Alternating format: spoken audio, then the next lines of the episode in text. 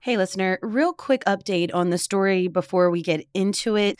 On Wednesday, after this episode published, Pennsylvania State Police confirmed to local news outlets that the escaped Chester County murderer, Danelo Cavalcante, is in custody. We'll have a brief update on his arrest later this week. Okay, here's the show. Today on CityCast Philly, it's been nearly two weeks since a convicted murderer escaped from the Chester County prison. Since then, Danelo Cavalcante has been able to slip away from law enforcement, but he hasn't been private. Cavalcante was spotted at Longwood Gardens on surveillance cameras, attempted to contact old coworkers, and is armed. Today, we're breaking down some of the strangest twists and turns of this manhunt. It's Wednesday, September 13th.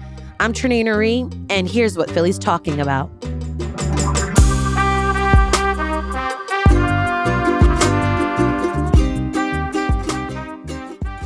Kenny Cooper, you covered Chester and Delaware counties for WHYY News. Thanks for being back on the show. Thanks for having me. Tell me about Cavalcante and what we know about his conviction and now escape. So Danelo Cavalcante is 34 years old. He is a Brazilian immigrant. Um, and he is convicted of murdering his ex girlfriend in front of her children back in 2021. He recently escaped a little less than two weeks ago. And ever since he's been on the run, law enforcement agencies from across the country have kind of flocked to Chester County to capture this guy. But the biggest issue is that they just can't find him. And, you know, every time they catch a glimpse of him, he manages to slip past them. It's uh, really amazing how he's able to do this for so long. Before we get into the escape, let's just talk about some of the latest updates we have. This is a recording. We're doing this on Tuesday. In a press conference this week, officials did say that he is now armed. The schools and offices in the Owen J. Roberts School District were closed on Tuesday. And also, officials are urging people with any information to call the tip line at 717 562 2987. I think many of us have so many questions, but there's so much resources and this has been so dramatic and scary for folks living in these communities in this county. Can you describe how he even got out of prison? So I, I, think we may have all seen a glimpse or, or heard about, you know, his acrobatic escape from the uh, county prison. He used a similar method as a previous escapee from May. And that's wild too. Yeah. He, he crab walked up two parallel walls, are relatively close together, no one was paying attention. He was able to get away. And unlike the previous prisoner who people had seen on the grounds and they knew he escaped, they didn't notice Cavalcante was away until they brought everyone in from the yard and they were doing their head count and they noticed he was missing. Wow. Kenny, it's been about 13 days. So let's break down these major twists and turns of this case. For a while, Cavalcante was seen on trail cameras at Longwood Gardens, which is this beautiful botanical garden. And Longwood Gardens was closed for some days and they're expected to reopen on Wednesday. How was he not captured then? Well, Longwood Gardens is huge. Uh, right. as someone who's kind of been around here for a while, I grew up in, you know, the suburbs of Philadelphia. Everyone knows Longwood Gardens is massive. And if you need people to cover that grounds, even a few hundred officers, as you're seeing them in the surrounding neighborhoods, they may not be enough. And it's just this part of Chester County, there's so many places to hide, lots of tree cover, lots of bush cover. It, it's really easy to slip past people, especially considering the fact that he's about five foot tall. And he has now also changed his appearance, right?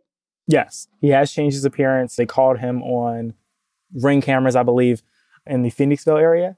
Phoenixville is in Chester County. Uh, and that's when they realized, like, hey, this guy has a completely new look clean shaven, fresh set of clothes. So, unlike his uh, mugshot that they've been using and plastering on the news, now he does not have the beard and the mustache.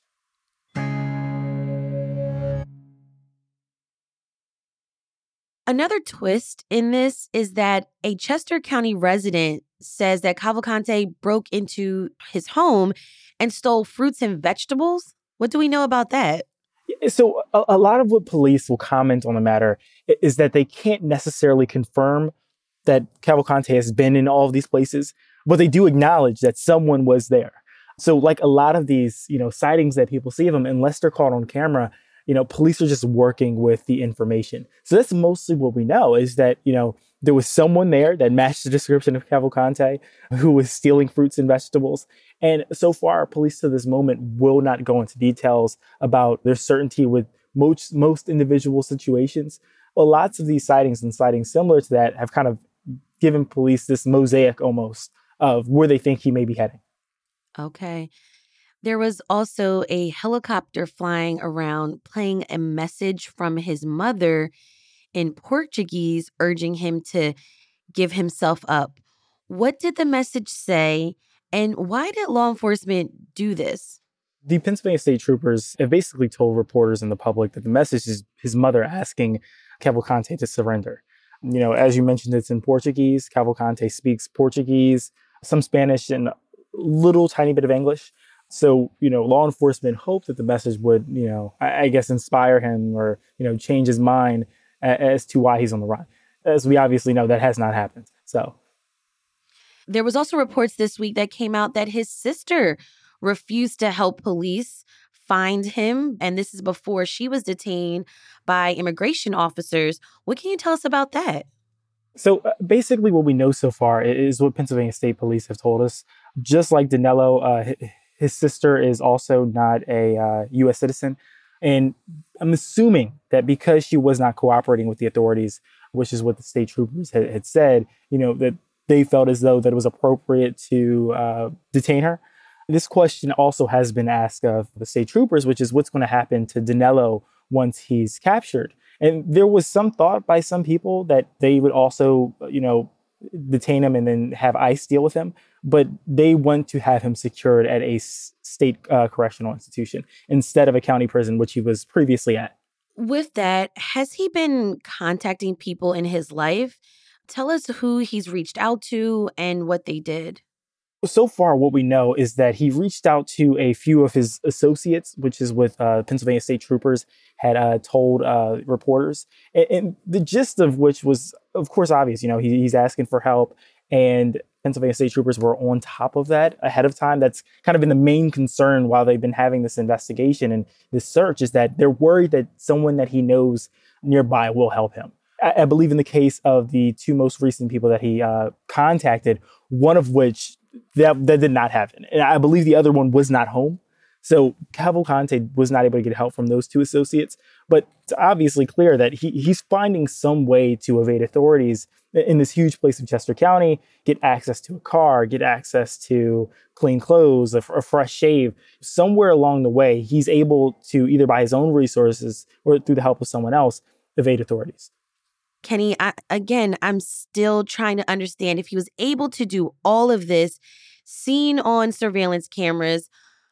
A lot of people are wondering why can't law enforcement get him?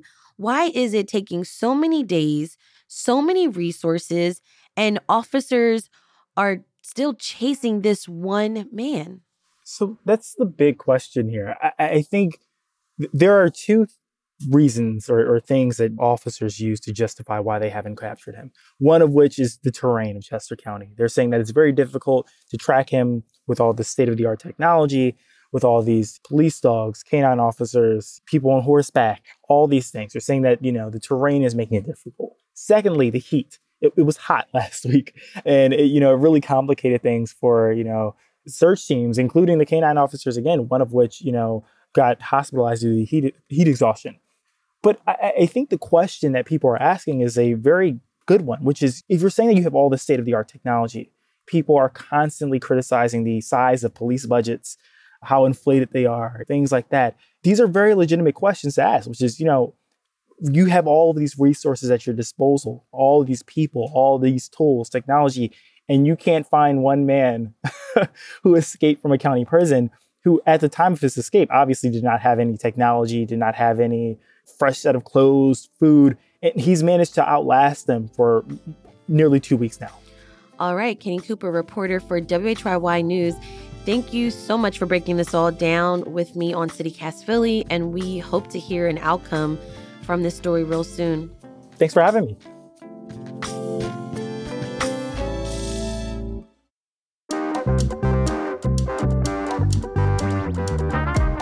That's all for today here on CityCast Philly.